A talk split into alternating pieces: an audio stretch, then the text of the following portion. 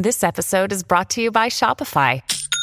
Forget the frustration of picking commerce platforms when you switch your business to Shopify, the global commerce platform that supercharges your selling wherever you sell. With Shopify, you'll harness the same intuitive features, trusted apps, and powerful analytics used by the world's leading brands. Sign up today for your $1 per month trial period at shopify.com slash tech, all lowercase. That's shopify.com slash tech.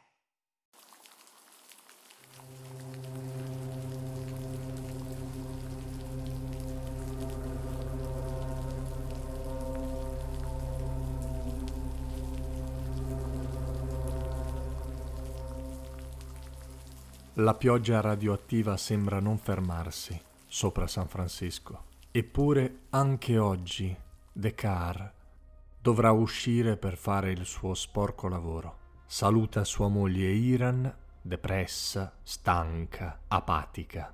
Non è facile continuare a vivere sulla Terra dopo la guerra nucleare. Chi ha potuto se n'è andato in una delle colonie extramondo. Chi non ha potuto è rimasto in questa landa desolata. Mettici anche il fatto che Descartes e Iran non navigano certo nell'oro, testimonianza ne è il fatto che non possono permettersi neppure un animale vero, vivente. Si devono accontentare di quella pecora elettrica malfunzionante. Se almeno la cavalla di Barbour, il suo vicino, partorisse e se lui mantenesse la promessa e regalasse loro il puledro, Ora comunque è tempo di andare a caccia.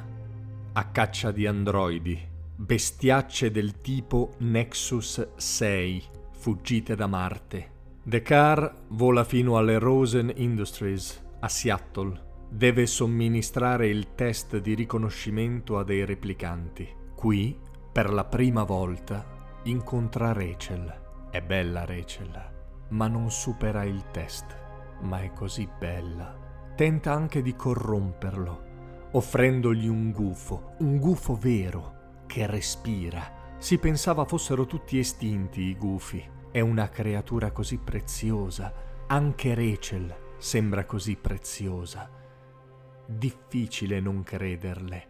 Per la prima volta Descartes sembra domandarsi cosa significa davvero essere umani. Dopo l'abbattimento del primo androide, un agente sovietico, con i soldi della taglia compra per sé e per Iran una pecora vera. Non sarà un gufo, ma è una meraviglia.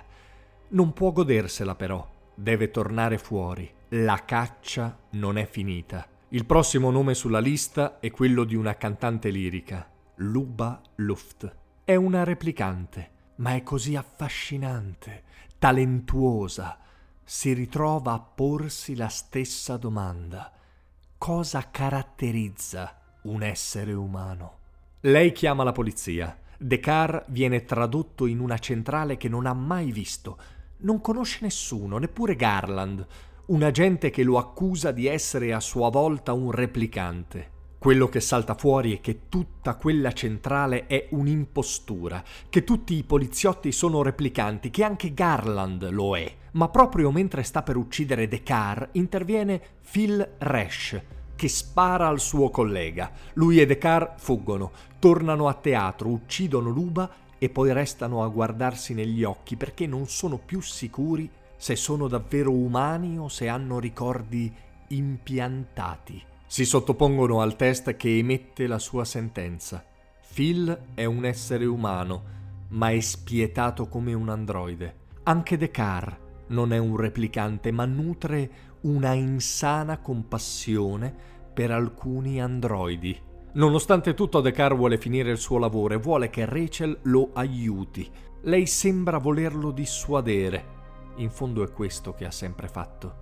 Fare sesso con cacciatori di taglie per distrarli dal loro dovere.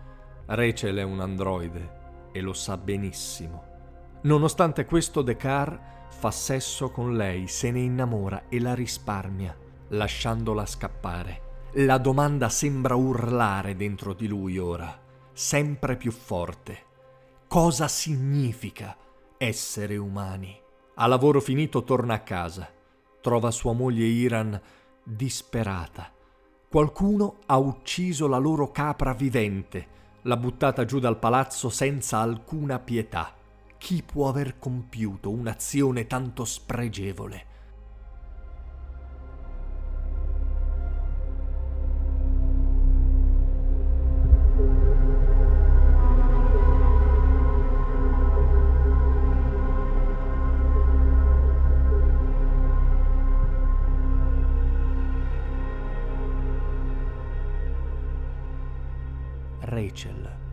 È stata Rachel.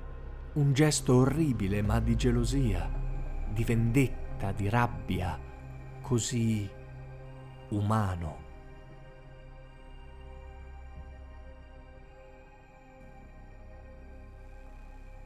Mentre percorre il deserto dell'Oregon, Dekar sale su per una collina e viene colpito da dei sassi che cadono, proprio come accadde a Mercer il fondatore del Mercerianesimo, la loro religione, proprio come accadde a Mercer nel suo martirio. Qui trova un rospo. Non può credere ai suoi occhi. Un rospo è inestimabile. Torna a casa e lo porge alla moglie con le lacrime agli occhi. Lei lo osserva. È sintetico. Seppure molto infelice Descartes, pensa che sia giusto sapere la verità tutto sembra gridare tanto da non potersi tappare le orecchie cosa significa, dopo tutto, essere umani. Descartes si sdraia sul suo letto velato da un sottile strato di polvere radioattiva e si addormenta.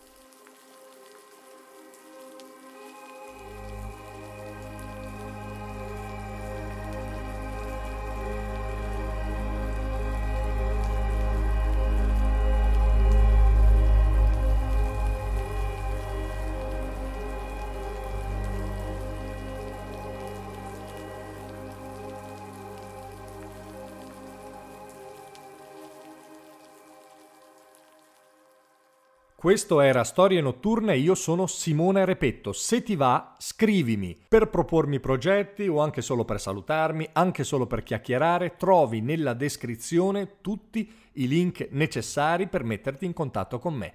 Hiring for your small business? If you're not looking for professionals on LinkedIn, you're looking in the wrong place. That's like looking for your car keys in a fish tank.